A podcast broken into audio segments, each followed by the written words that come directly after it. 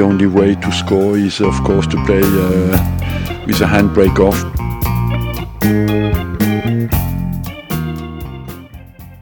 Hello, I'm Ian Stone, and this is a handbrake off the Arsenal podcast brought to you by The Athletic. It is a strong lineup today, as ever. A front three consisting of our captain, leader, and legend.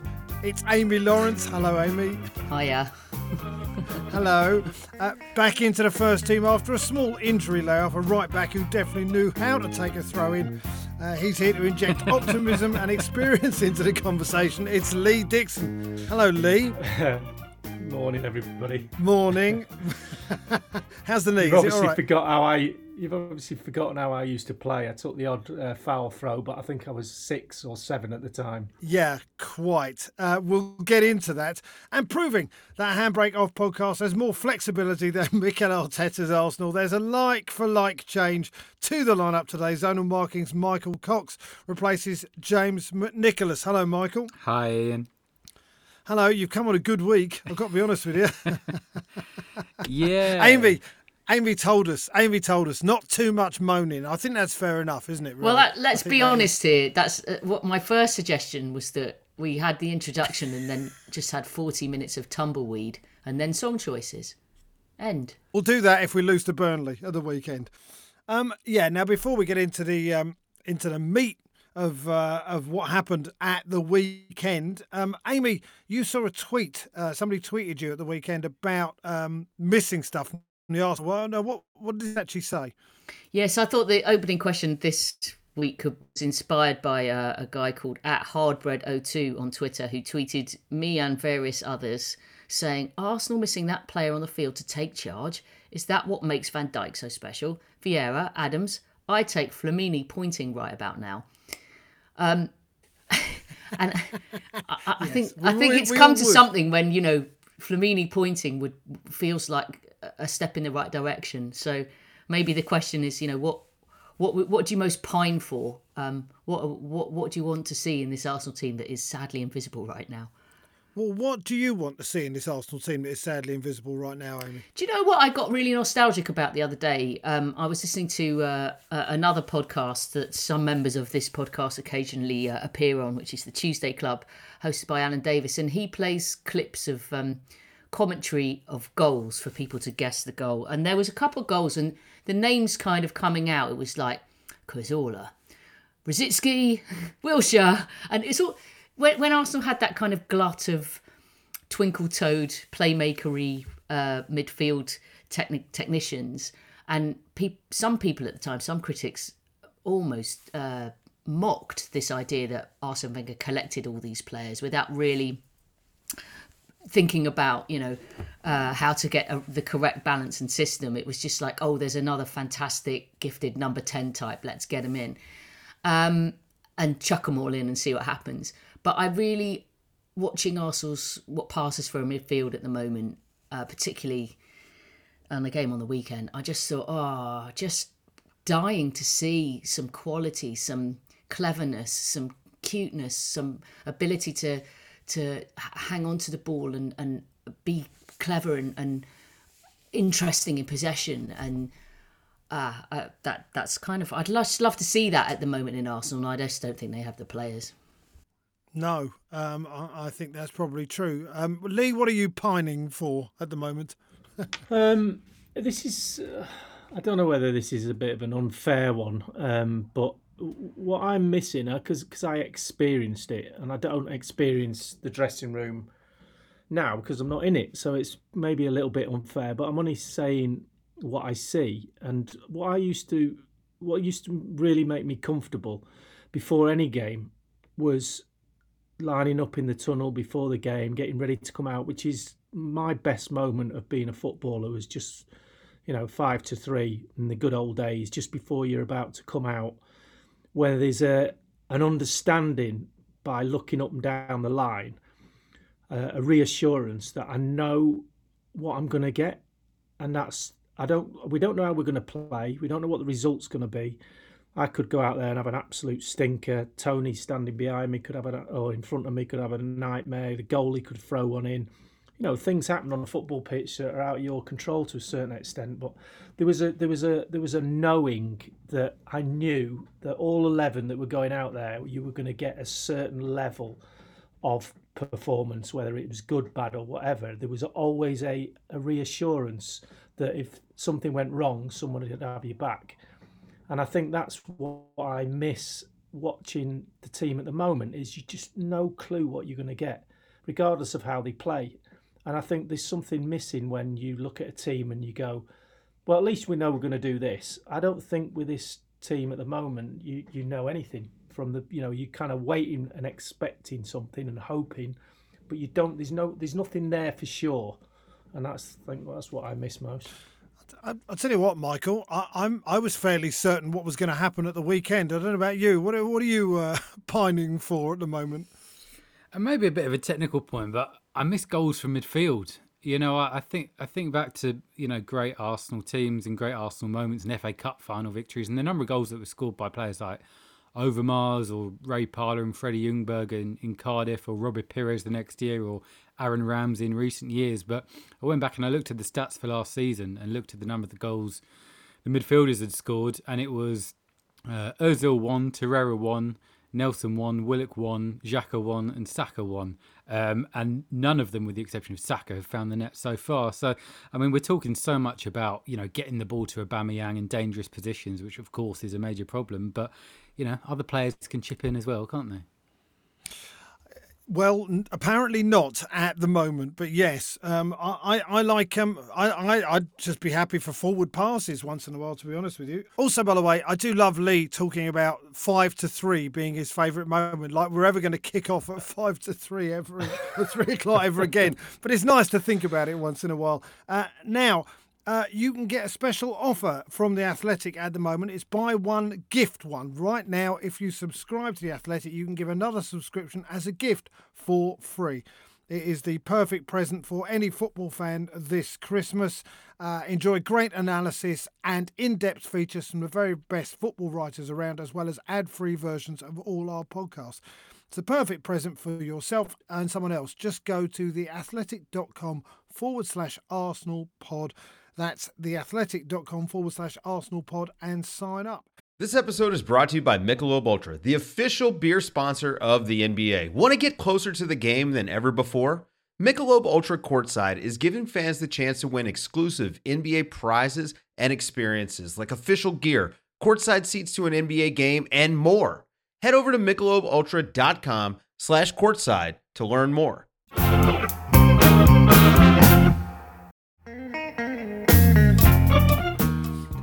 We're not going to try and sugarcoat it. Our club is in a bad place, currently 15th in the Premier League. The worst start to a league season since 1974. We've scored less goals as a team than Heung-min Son has got for Spurs, and we're only six points ahead of Fulham, who it's generally agreed will go down this season. It ain't great. As Amy said, uh, she suggested 40 minutes of tumbleweeds before uh, uh, before we get going. And if you've listened to the last three podcasts, there's not going to be a huge amount, which is different. But we haven't had Lee's input uh, for a few weeks. Um, Lee, I want to talk about the midfield first of all. Is it fair to just blame Granit Xhaka? And by that, I mean, if you're playing as a team where one of the central pivots just slows everything down, in fact, moves things backwards, doesn't it just gum up the whole thing? Yeah, I mean, oh, God, where do we start? I think that you know it's it's it's it's quite easy to you know he's pretty much a focal point of that midfield, so it's quite easy to point out all his mistakes and what he doesn't do and. Um, he has qualities, there's no doubt about that. You don't play for international level as many times as he has, and, and be a an Arsenal player uh, or get yourself in that position. So you know I'm not his biggest fan anyway, so I'm trying to I'm trying to do him a little bit of a, a favour here and not just pile it all on him. But um, so there's, there's so much going on at the moment, and it's it's too it's too simplistic to say it's him, and if he doesn't do this, then we don't play well. There's you know you've got the you go through the forwards.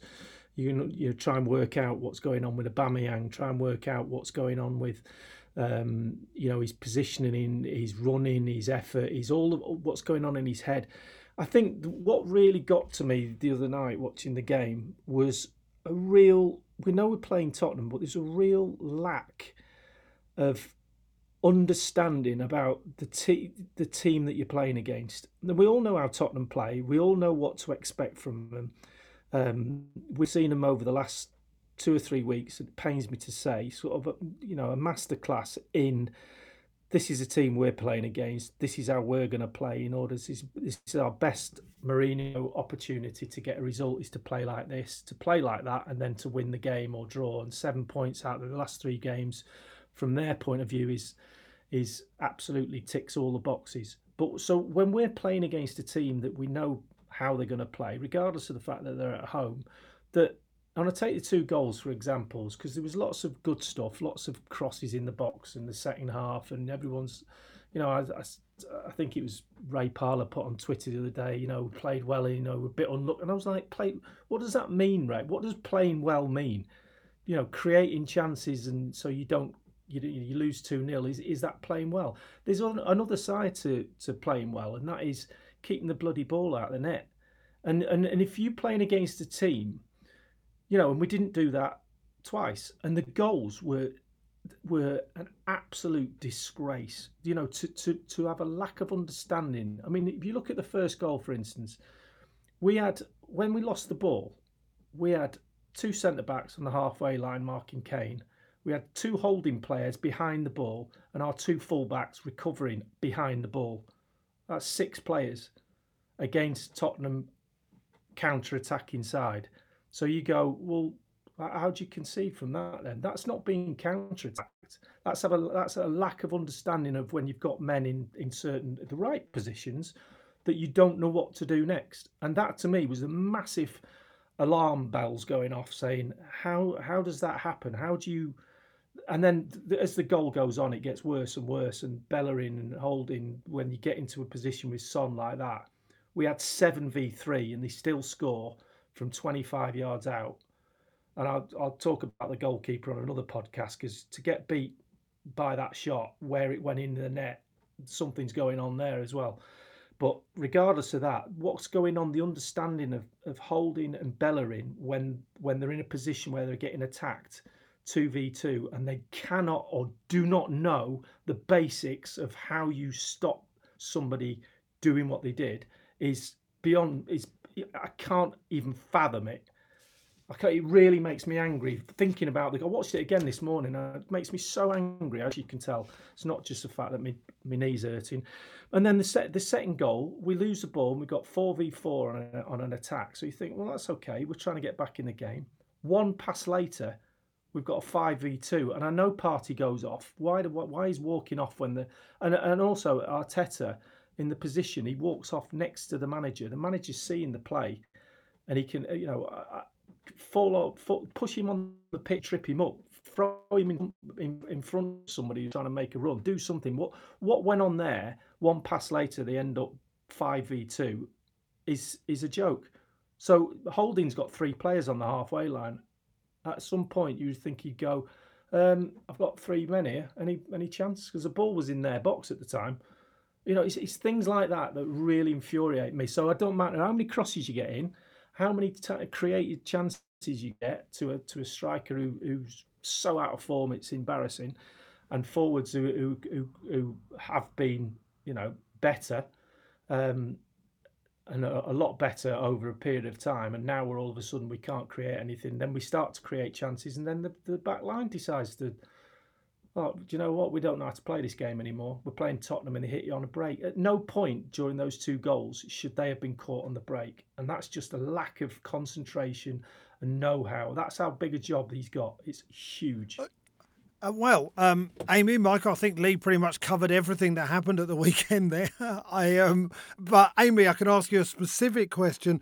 Why can't Ainsley Maitland-Niles get a game at the moment? I mean, he plays in Europa League. He plays really well on the Thursday. He's interviewed after the game talking about central midfield and asked him what he's added to it, and he said legs, which was just so beautifully succinct. What's going on that that uh, that Mikel Arteta won't put him in the team? I wish I knew. Um, I suspect, but you know, the manager makes his decisions based on a whole bunch of stuff that he felt um, putting experience in uh, for the game at White Hart Lane might be worth something. I don't know. Perhaps Lee's got a better uh, picture on whether that might be the case or not. But I guess you can understand this why he might. What does experience? I don't know. then? I mean, I, I, I mean? suppose it's a, it's a tempting thing to say, isn't it? The idea that someone's got a more proven uh, character and a more proven sort of uh, set of ideas about what to expect from a big game, how to react, how to take things if they're not going well. It, I don't know, but uh, for me, um, Xhaka, and again, it's not wanting to put it on one person because I don't think Ceballos has been terrific this season either. Partey's obviously settling in. You know, that it's like we're back again. The the the scratch record. We've gone back to the problem again and again and again of lack of balance in midfield, which feels to me like it's been an issue for something like a decade, uh, certainly a, a long period, and obviously there was a lot of excitement in, in Thomas Partey coming in, but it wasn't a secret that Arsenal was supposedly looking at two central midfield players to bring in this summer. And again, it's very easy to understand why that might be, because it's a part of the pitch that is in desperate need of an upgrade. And it's so obvious that it, it affects what's going on behind and in front. Uh, it knits the whole team together. It's the heartland of the team. And if that's wrong against a good team away from home, you- you're really at a disadvantage. So um, why is it Maitland Niles not playing? I don't know, but it, it does seem strange that Arsenal was so desperate for money to reinvest in the summer, and he was a player who had a, a not completely insubstantial bid from uh, another team, and it was rejected, and everybody was delighted.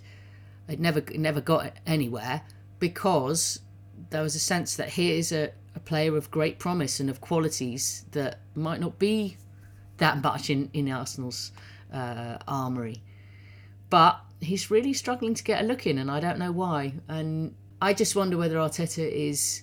It's a bit. It's probably when your back is against the wall as he is now. Things are not working for him. Whatever he's trying is not working. Whatever he's telling the players uh, in the week is not um, transferring to matches. So it's a difficult one to know whether you gamble. How much do you gamble? I mean, he took a gamble with Partey. That's a different story. Gambling with a young player is a, is a very different thing. I, I see that. But Ainsley Maitland Niles is not completely inexperienced. Personally, I've, I'd have him twice. I'd have him replacing Bellerin as well. Michael, um, I, I watched Jermaine Jenas on Match of the Day 2 on Sunday, and he said there was no connection between the midfield and the attack. So the question is are the forwards not making runs because they don't think the midfielders will find them, or are the midfielders not making the passes because the forwards aren't making the runs? yeah. Um, yeah, I mean, I, I agree with what Gina said. I think what um, what I thought was quite evident in, in Sunday's game was a lack of players who could actually receive the ball on the turn in, in dangerous positions. I think there was one example of Saka doing that kind of in the left channel, and he created. Can't remember what chance that was or half chance, but he created something. But there was a lack of that, and I, I do slightly fe- uh, feel for um, for Aubameyang. You know, people saying he's not having enough touches and that kind of thing, but he's not a great player when he does come deep and link play Aubameyang. Hi- His game is is playing on the shoulder of the last defender. He's just obviously not getting those passes. But I mean, just to go back slightly to what Lee said about um, you know people saying Arsenal played well and, and Lee being confused about that. I mean, I completely agree, and I got the sense really in the second half that Spurs weren't even really trying to counter attack. You know, I think had they been had they been getting out of third gear with Son on the break or whoever, maybe it could have been a bit more embarrassing for Arsenal to be honest. But I just thought they were almost conserving energy and just playing as as minimally as they needed to to see the result through. So I wouldn't read too much into you know a bit of pressure in the second half. Well, Lee, is this a is this a concern? Because when you saw Mikel Arteta's post-match comments talking about the number of crosses and the sort of, I don't know, he was sort of talking about chances. As far as I can remember, it was Aubameyang's header that went over that he probably should have done better, and Lacazette's header that that Lloris fell on. Um, there, there seems to be a bit of a disconnect between what Mikel Arteta is seeing and what we're seeing, and I think that is a worrying time, is it not? Well, I mean, managers managers do see they see a lot more than we do. Um, you know, as spectators, as pundits, you know, we're not all of us, but you have agendas. You, you're looking at stuff. People put things in your in your head, in your ideas. He's looking at it from the whole, you know, every aspect of the team.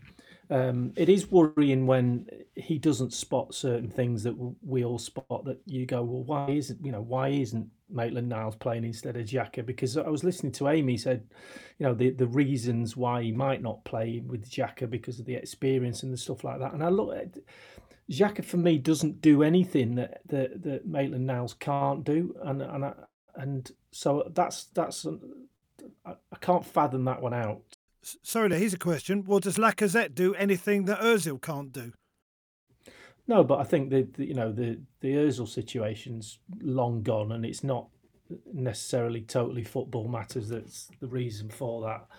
You know, my my understanding of the situation is if it was purely based on football, then he, he you know he, he he wouldn't he wouldn't be out in the cold. There might be a different situation. I'm not saying he'd be in the team, but and I'm not saying he should be in the team. I'm just saying that you know I think my understanding of it is it's not a purely football based decision. So um, there's certainly a, an absolute crying out for somebody with a bit of creativity. There's no doubt about that. But I think the problem is you know the the disconnect between the lines is that that you've pointed out um, is marked. You know the the the, the difference between the different sections of the team is it's almost like they, they all train the back four all train on their own and we used to go off and do our own stuff but ultimately there was an understanding of what each department's doing at the moment that you know the midfield and the forwards and the and the defense don't there don't seem to be any crossover in information and that that was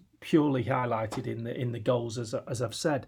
Um, but going forward same thing. And don't I, I you know I'm don't get too fooled with how many crosses you get into a you know if a team's defending crosses reasonably well then some teams prefer the ball to go down the sides because we can defend it from this position. And also what it does is push your wide players out and wide and out the game and when you do clear the ball the middle of the pitch is less congested you can hit teams on the break. So it suited Tottenham to be you know and there's loads of stats about how many crosses lead to goals and they're astonishing when you actually look how many times the ball goes in the net from a cross, depending on how many crosses go in, it's you know it's like one in forty-five or something ridiculous. Yes, sadly, so, one in forty-five, and we only did forty-four.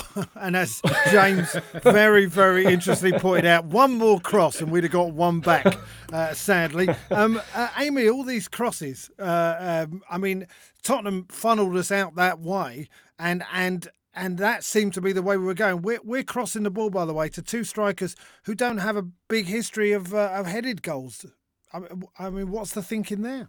I don't know. I just uh, think overall, when you look at um, the way Arsenal are setting up or what they're trying to do, I mean, I think it was uh, Jamie Carragher's analysis on Sky. It was extremely uh, telling, where he pointed to the statistics of the the games that went very well against top opponents end of last season with the the cup successes.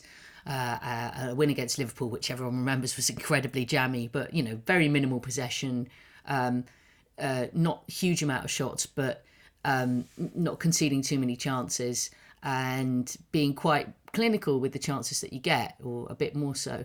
Um, and then it, it, was like everything was flipped. So uh, it seems a bit troubling that whatever it is that the plan is at the moment, it, it, you know, it's just not. It's obviously not getting results against all sorts of opponents. Home, away, you know, bigger teams, uh, slightly less fashionable teams. Um, this is a really massive hole that Arsenal are in right now, and I do have some sympathy with Arteta because I think, you know, he is a young manager and people are turning fast whether that's fair or not, you know, this is the life we're in. Um, but it's one of those where you think Arteta's beginning to get more finger pointing, but there is a lot of finger pointing that needs to go to players as well. And Arteta's only got what he's got to work with. And you do look at this team, and when you looked at the lineup, yes, you could argue about Granit Xhaka, maybe, but probably the majority of people would have chosen most of those other players to play that game. Maybe Willian, you'd argue, is he's not doing enough to justify a, a, starting position and playing most of the game at the moment. But there's not a huge amount of. He's not got that many options. What can he do? I just look at the squad and I think, what is he supposed to do with this lot at the moment? They've all lost massive amount of confidence. They've all lost that little percentage of where you're feeling good and you're doing things a bit quicker and a bit more instinctively. There's an anxiousness there, it's evident across the team. I think there's a fatigue there as well, and I think that some people are maybe not factoring in. I, th- I particularly feel this about Aubameyang, and I'm sure everyone's got lots of other re- reasons they might want to throw in about his predicament in the moment. But to me, he just looks like a guy who's absolutely knackered because how much work did he do last year in a, uh, in that weird time? Um, was a ridiculously turbulent season. He just kept scoring. He was carrying the team. He was running up and down the left. He was backtracking back. He was up supporting and getting in the box. He really pushed himself. And yeah, that's his yeah, job. but nobody else is is chipping in, as has been pointed out. Yes. And maybe there's a point at which you know you haven't had much of a break, you haven't had much of a pre-season, you've gone straight from, more or less from this uh, post-COVID project restart to another um, another season, and he's not getting a lot of help. I think you know it's very easy maybe to to just lose, to be a bit flat, to be knackered. Maybe he needs a rest. Lee, I noticed there wasn't a lot of sympathy uh, in your "that's his job" uh, comment just then, but would you must have played with strikers going through these sort of patches? What is there anything you can do to help them, or do they just have to sort it out for themselves? No, I think you, you've kind of got to let them get on with it. I mean, Righty went through loads of little patches like this. Six games you know, was the longest for him, though, Lee. Yeah, but yeah, but it doesn't matter. It doesn't matter what the the length is for each individual striker. Six games to Wright is like twenty games to anybody else. So yeah, it, you know he, he but you you know he gets frustrated. He gets angry. Yes, I'm you know I'm being a little bit harsh saying yeah that's his job. Run about.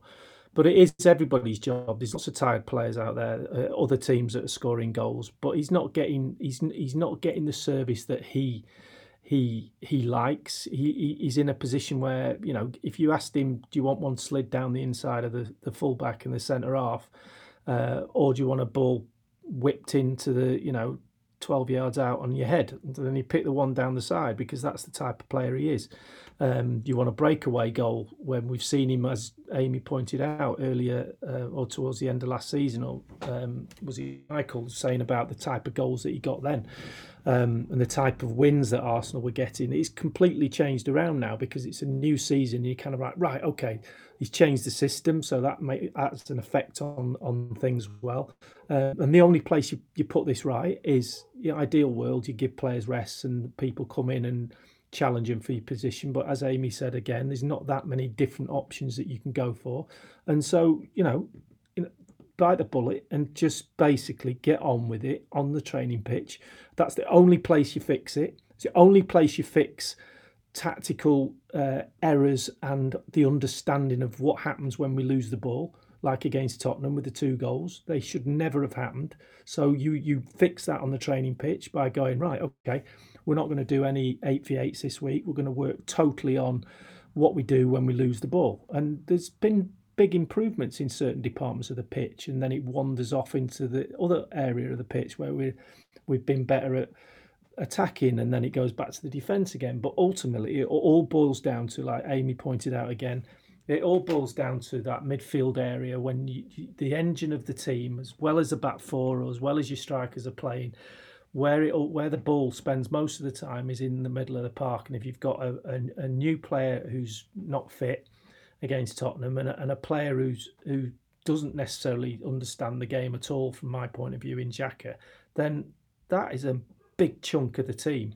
It's a big chunk of how you're going to play during it during a game, um, which which is why the you know why they easily got rolled over two 0 Yeah, and which is why I started this whole podcast asking about uh, Granit Xhaka because uh, he seems to be one of the major problems. Um, Michael, I want to come back to you about this. What Mikel Arteta can do to fix things. Should he go back to three at the back or three centre backs like he uh? Because that seemed to work, as Amy pointed out. We were what we watched Jamie Carragher's analysis.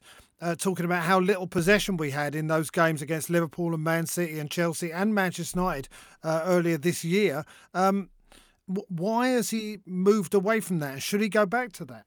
I think on the evidence so far, the three at the back is working better for this combination of players. Yeah, and I think the positive thing Arsenal have got from that system is they played it, particularly the, two games at Wembley. They they played it in quite an unusual way, where Tierney was the left-sided centre back, but he could come out to left back, and whoever was playing on the left uh, left wing back, whether it was Saka or Maitland-Niles, would come inside and become the third central midfielder, which is a kind of system you don't really see. But not only did it work well with a group of players, it meant that Arsenal weren't kind of constrained in a back three. They had the flexibility to play out. I think he's changed things, perhaps because he's got a slightly different combination of players. I think it's obvious that he's going to put a lot of emphasis upon Thomas Partey, and I think the fact that he played on Sunday, when I think we can safely say he, he wasn't completely fit, shows how much Arteta wants to get him into the side. But yeah, at the moment, I think uh, I think the three at the back has looked the better system for Arsenal, even if it does have, I think, some limitations. Uh, Lee, before I let you go, I want to ask you about Hector Bellerin and the throw-ins. I mean, as you said, the last time you started doing this was when you were six, or, or you stopped doing foul throws when you were six or seven. He has got the highest number of foul throws in any league in Europe. Now, I've seen it suggested that this is indicative of the general slackness in the club. Would you agree with that, or do you just think it's down to Hector and just practice a little bit more? I think it'd be very harsh to blame Xhaka for Bellerin's throw-ins, to be honest with you. But I'll try and work it round that it is Xhaka's fault. Um, no, I mean, come on, just take responsibility. It's not. It really isn't that hard. It, it might be a medical issue. He might have short what? triceps or something. I don't know what's going on. But you know, to put the ball behind the back of your neck and then to straighten your arms isn't the most difficult thing in the world. It might be to do with it might from his point of view. Having said that, he's been he's been doing it for years. It's not as this isn't a new thing. It's not when he's in bad form, which he's in. You know, he's got to re, he's literally got to press the reset button in all departments of his game. Everything that he's doing is out of sync and he's got to go back to just sitting in that right back position and letting the game be played in front of him and it's all right saying you know we are playing in this certain way and get forward and you know he got forward for the for the goal and got you say was out of position. No, it was four v four. It's fine if you've got people behind you to go forward, but when you're having a bad time and things are not going well for you and the team, basics, you, especially for, for saying. yourself, you just yeah, just stay in your in your position and let the game play in front of you. Don't get caught with people behind you that's the basic of being a fullback. You know, I, I, want everything in front of me. As soon as you start looking over your shoulder, you're out of position. You're too late. You're this, that, and the other. And he's got away with it. Um, and, and now all of a sudden it's coming home to roost again. And he's been in out of he's been out of form before. I don't think I don't think he's not come he's not come on like we all thought he would. And he, and that has to come down to the coach, either the coaching that he's getting or not getting, or the fact he can't take information on. I don't think that's the case. He's an intelligent boy. Doesn't mean to say you're football intelligent just because you can string a sentence together. By the way, um, you know, and the fact that he's he's got a lot of stuff going on in his life that everyone goes, oh, isn't he doing? You know, he's good at this, good at that. Trees. Get good at being a number two. Excellent for the environment. I mean, that's what it is, isn't it? And and we all like him for all that and LGBT rights. He's very hot on that stuff as well. But I wish he could take a throw in. I really, can I, really can I ask a um, question of Lee? Yes. Just stop following up on that. Um, if you've been doing something all your life, uh, more or less the same, and it becomes kind of um, uh, like a habit or conditioned, how difficult is it to have you ever had that where you've had to change some change the way you do something for whatever reason and you mean you mean the yeah i mean exactly I, I imagine that he's always taken throw-ins the same way all the way through youth football and right the way through into professional football yeah. and that it's not really been pulled I, I could before. stop him overnight mm. i could stop him overnight if I was his coach, I'd stop, literally stop. He would never make. It. But if you're in one. the game, if and, you're kind of suddenly back in game mode, wouldn't you just slip back into something that the way you've always done it? Yeah, but if you if you did it again and he came in and you went right, that's two weeks' wages, that's two hundred thousand pounds you owe me. Yeah. I guarantee you, the next game, whether he's in game mode or he's at Anfield '89 with a minute to go, he'd pick the ball up and he'd throw it in properly, because you, you you can you get conditioned by your environment, and if your environment means if you do something, and I'm not saying that you go around whacking people on the back of the leg with a stick every time you do something wrong, but there's a certain amount of um, things that are acceptable and certain things that you just go, you, you, Hector, you cannot do this anymore. So I'm going to give you a punishment, or I'm going to I'm going to make it I'm going to make it um, a disadvantage for you to do that. Because there's no you have to be accountable for your actions, and taking a throw in is just come on, just take the throw in. Yeah, yeah. Stop messing about. It's five two weeks' wages it, if you do it again. It's five needless times that he's he's given possession away. I think you should do the same. Fine Granit Xhaka every time he passes backwards as well. By the way, uh, I, I, quite like the idea of Lee Dixon administering fines to some sort of headmaster when they come into the dressing Found room. my job at found my job at Arsenal. I'm going back. Fine manager. Um, Lee, it's been lovely to talk to you as always. Uh, we wish you uh, the best for your continued rehabilitation, and uh, we'll speak to you uh, very soon.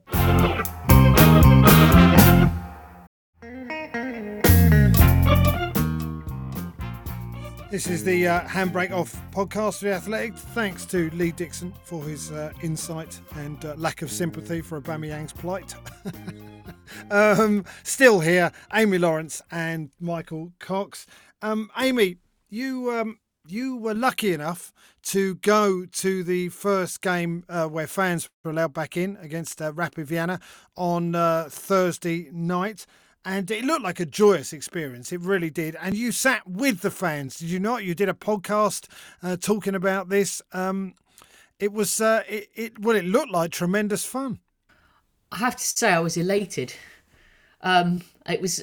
I was thinking about it just after the Tottenham game. How you know this classic football can take your extremes of emotion and twang them from one side to the other in such a, a crazy way. Um, but uh, we got back from the uh, from the game against Rapid Vienna. I could barely sleep that night. I was so adrenalized and so happy and so uh, uplifted just by being in a crowd and reconnecting with that crowd experience.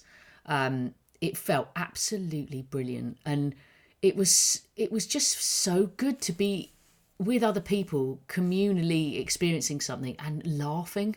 That was the thing I think I missed the most. Is just somebody says something slightly absurd or starts a stupid song and or there's a, a wisecrack from somewhere and everybody just sort of was falling around laughing it was so, it was something that just really brought home how much those kind of emotions and experiences that we were all um, entitled to think were accessible in our lives on a relatively regular ba- basis how hard it's been that they vanished and how beautiful it is to feel those feelings again.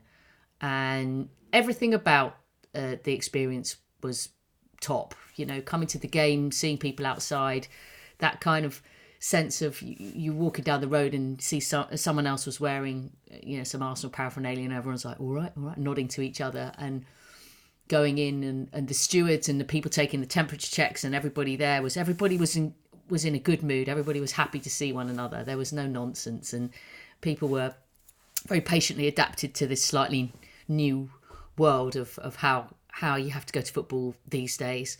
Um, and I was pleasantly surprised, but I did wonder about whether you're sitting uh, in a, a, a, your sort of socially distanced way, sort of uh, one one seat in three was being used, um, and a row behind and in front of you would be free. So you weren't sort of rubbing shoulders with anybody. Uh, there was not none of that kind of body warmth or sort of physical sensation of jostling next to anybody or, or trying to peer past someone's head or you know you're, mo- you're moving to get a view of the pitch according to who's in front of you excuse me but but i thought that it would be quite weird and maybe somebody might sing something and nobody else would join in and it would be strange but there was still you still got the chorus it still felt loud in your area and like you were part of a group of people uh, exhorting something or, or enjoying something together. Uh, it was magic. I, I really, Yeah, I was I mean- amazed. I thought two thousand people. Well, that's going to be weird, and yeah, it was a bit weird, but it was brilliant. Teams are just coming out. The Europa League music is playing. What could be better? Don't answer that.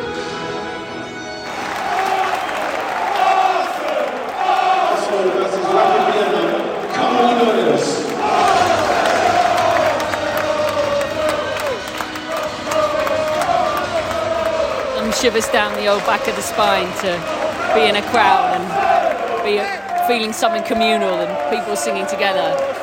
People are taking loads of footage on their phones. You can see how much it means to people to be back. This is great. I mean, it'd be interesting, Michael, to see how happy everyone is when we're struggling away against Burnley on Sunday. Yeah, definitely. I mean, uh, I think a, a, few people have made the point. You know, you, you always think of having supporters as supporting you, but it can have the opposite impact. And I mean, looking at a couple of other clubs, I think West Ham have done really well in recent months because they've been playing in such a kind of uncomfortable, unfamiliar atmosphere with fans who you know haven't taken to the ground, um, and it might actually be a bit of a barrier to them to play in front of sixty thousand again when they get back in. So. Yeah, I mean, I, I, was I was quite jealous actually reading Amy's uh, or, or, listening to Amy's uh, podcast on it, just because it's. I mean, I went to three games kind of as a journalist, not Arsenal games, but but other games, you know, in in behind closed doors settings, and you know, on one hand, felt lucky to be there and that, but to be honest, it was so unenjoyable. I mean, I was I was struck by how miserable it was actually. So I haven't I haven't gone to any games this season because of that. Um, and yeah, the fact that fans are getting back in is obviously a really good thing. Yeah, I have to say I cannot. I genuinely, even with the team playing as they are, I cannot wait. I cannot wait because I actually think my goodness, I could help. no, no, I know well, it you, sounds ridiculous. You could take the throw-ins here, maybe, but. I couldn't be any worse. You could, I'd have to get the right shoes. You could shout, the right "There's a fine on. coming!" anytime. There's a fine coming. Lee Dixon is watching you, Hector, and he sort of shudder slightly and concentrate a bit harder. Um, we also uh, we touched, by the way, on James's piece, uh, Noughts and Crosses, uh, about the um, the way that Arsenal are playing at the moment. Um, 44 crosses, which which is one more than uh, the the record holders up to that point, Fulham and Sheffield United, and how well are they doing? Um, it is. Uh, Amy, it's a ridiculous uh, thing that we are we do seem to be uh, doing that, but it seems to be that we're being forced into that to a certain extent because there's we can't create anything through the middle. Yeah, I think you're probably right, and it is quite a sort of sad state of affairs, and it harkens back to that pining of for a Santi Cazorla or you know Jack Wilshere or anybody with some sort of dynamism and creativity in their soul in the, the heart of midfield. Um, but it's not there. So I guess uh, maybe it's a sort of scientific approach that uh, it feels like there's that's using better. Um, you know the equipment that Arsenal have better, but it's obviously not working out that well because they need to get Giroud back for that. Let's be honest. Yeah. yes, he scored more goals in a week than we have since the start of the season, as far as I can tell. Um, uh, I mean, Michael, you're uh, you've written a piece about uh, XG, the expected goals, which I'm I'm sort of beginning to understand uh, the whole concept as uh, after about two years of trying to work it out. Um, well, explain what the piece is about first of all. Well, basically, it's, it's looking at every side's expected goals after 10 or 11 games played. And I'm sure some will be familiar with expected goals, some won't be. I mean, to give a very brief explanation, it's kind of a shots figure that accounts for the quality of the shot. So it looks at where the shot was taken from, what body part it was taken from, where the assist was from. And the reason why we look at this is, is basically been proven to be a better predictor of future performance than the actual results. So you can compare how teams have, have actually been doing in the table to, you know, the shots they've taken, and perhaps you know if a team is overperforming their xG, it tends to be unsustainable. So Tottenham are about nine goals better off than you would have expected, so their performance might not last too much longer. Well, that's a relief, isn't it, to all all our listeners? I think, but um, and I'm assuming from the data, Arsenal are pretty much they they deserve to be where they are. Uh, pretty much, it's not a it's not a massive imbalance. I mean, I think from the from the shots figures, Arsenal are probably two goals less than you would have expected. But it's not a. I mean, some of the sides, Sheffield United and Burnley, for example, have you know, if you believe in the XG, they've been massively unlucky so far. You can't really say that for Arsenal. And I think that just tallies with, you know, anyone who's watched all Arsenal's games this season will tell you what the XG says. But of course, not everyone can watch every game of every team. So that's why the table overall helps. But yeah, it won't be news to anyone listening to this podcast that Arsenal's uh, poor results have not been unfortunate. They have been, by and large, pretty much on course with uh, how well they've played. I ask this really just as a question about how long Mikel Arteta has got uh, with the results staying the, the way they are. I don't for one second think he should be sacked, but it can't go on, can it? Look, I, th- I just think he needs a break somehow. He needs some luck, um, something to go for him and the team um, to change the mood a little bit. I I absolutely certain that the club are unwavering in their belief in and support of Mikel Arteta. I don't for one moment think that they're looking at the table um, and feeling uh, pressure and anxiety in the way that they were looking at the table uh, just over a year ago, where actually the table wasn't so bad, but they could feel that um, bad energy. I think, uh, uh, uh and sense that maybe something needed to change. Um, obviously, nobody is uh, to things just going wrong and never going right again. And if that happens for Mikel, then people will have to look at it and think differently within the club. But I can't see a situation where there's any kind of imminent threat or danger to his position uh, at all. I think they absolutely back him, and I think that the the more interesting element is if they can be persuaded to back him, you know, quite seriously in January, which is needed. I mean, there are players out there. Um, it might m- mean some difficult decisions. As it is, they had to leave two experienced internationals uh, out of the squad in Sokratis and Mesut Ozil um, just to fulfil the obligations of squad restrictions and squad regulations. But maybe they have to do some more. Um, if they can get in some quality players in January and they might have to pay for it, perhaps it's time to go back to the Kroenkes and say, listen, this is serious stuff. Um, thanks for the 15 minute uh, the support to get Partey's uh, uh, clause paid, but we really need some more because we really need uh, an injection of quality. And some of that might be loan players. And again, if, if players come in, then players are going to have to go out or be dropped to accommodate them. But um, it does feel like it's not always the answer. I mean, obviously, coaching is the other uh, other solution. Um, but the games are coming very quickly, and as I said, unless there's a, a good break and, and fortunes start to turn a little bit the other way, form comes back, confidence returns, Arteta's going to need some help. And I, I have a feeling that maybe the club will will back him where ordinarily in a January they wouldn't want to be going around spending money.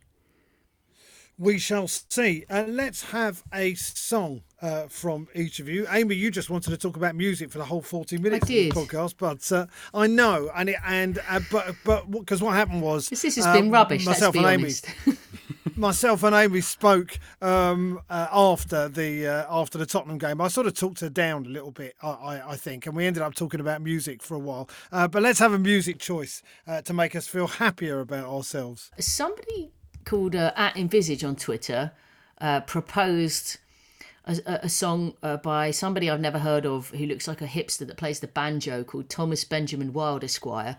And his song is called Well, This Is Shit. I'm not looking for solutions, just for someone to admit that this is shit, this is shit, this is shit. um, I'm not sure about musically, but yes, that, you know, there's something it. in the in the uh, thematic qualities there. Ian, you know, we were moaning about all these Sunday games. The Sunday games are just destroying every everybody. Sunday. Thursdays are great. The weekend. You know, yeah. the Smiths every day is like Sunday. It really felt like it last Sunday. And I'm really excited about next Sunday having another night yeah, game at home to Burnley. Um, uh, and then, but the other, my other sort of obvious song choice, just because I, I feel like my facial expression is probably 95% Larry David at the moment. It's just the Curb Your Enthusiasm music.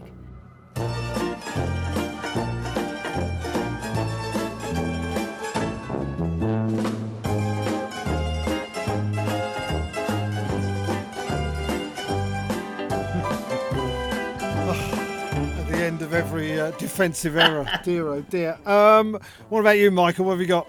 Well, with Dundalk away on Thursday, I instinctively went to kind of a list of Irish bands. The first one was obviously U2, which I realised might be a little bit unpopular, but I realised that when ITV had the rights for Premier League Match of the Day equivalent, their theme tune was U2, and Arsenal won the title.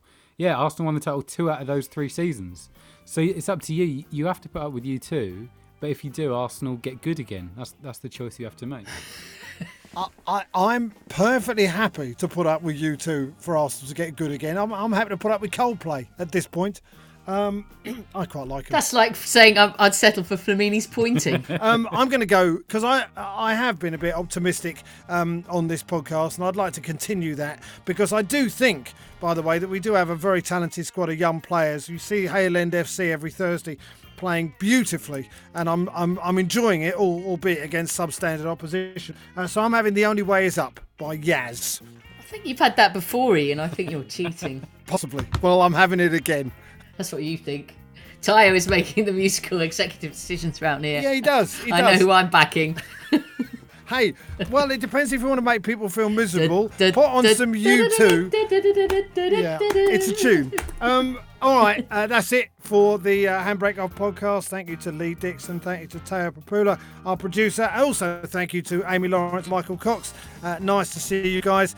Uh, hopefully, a, a happier podcast next week. I'm Ian Stone. Thanks for listening.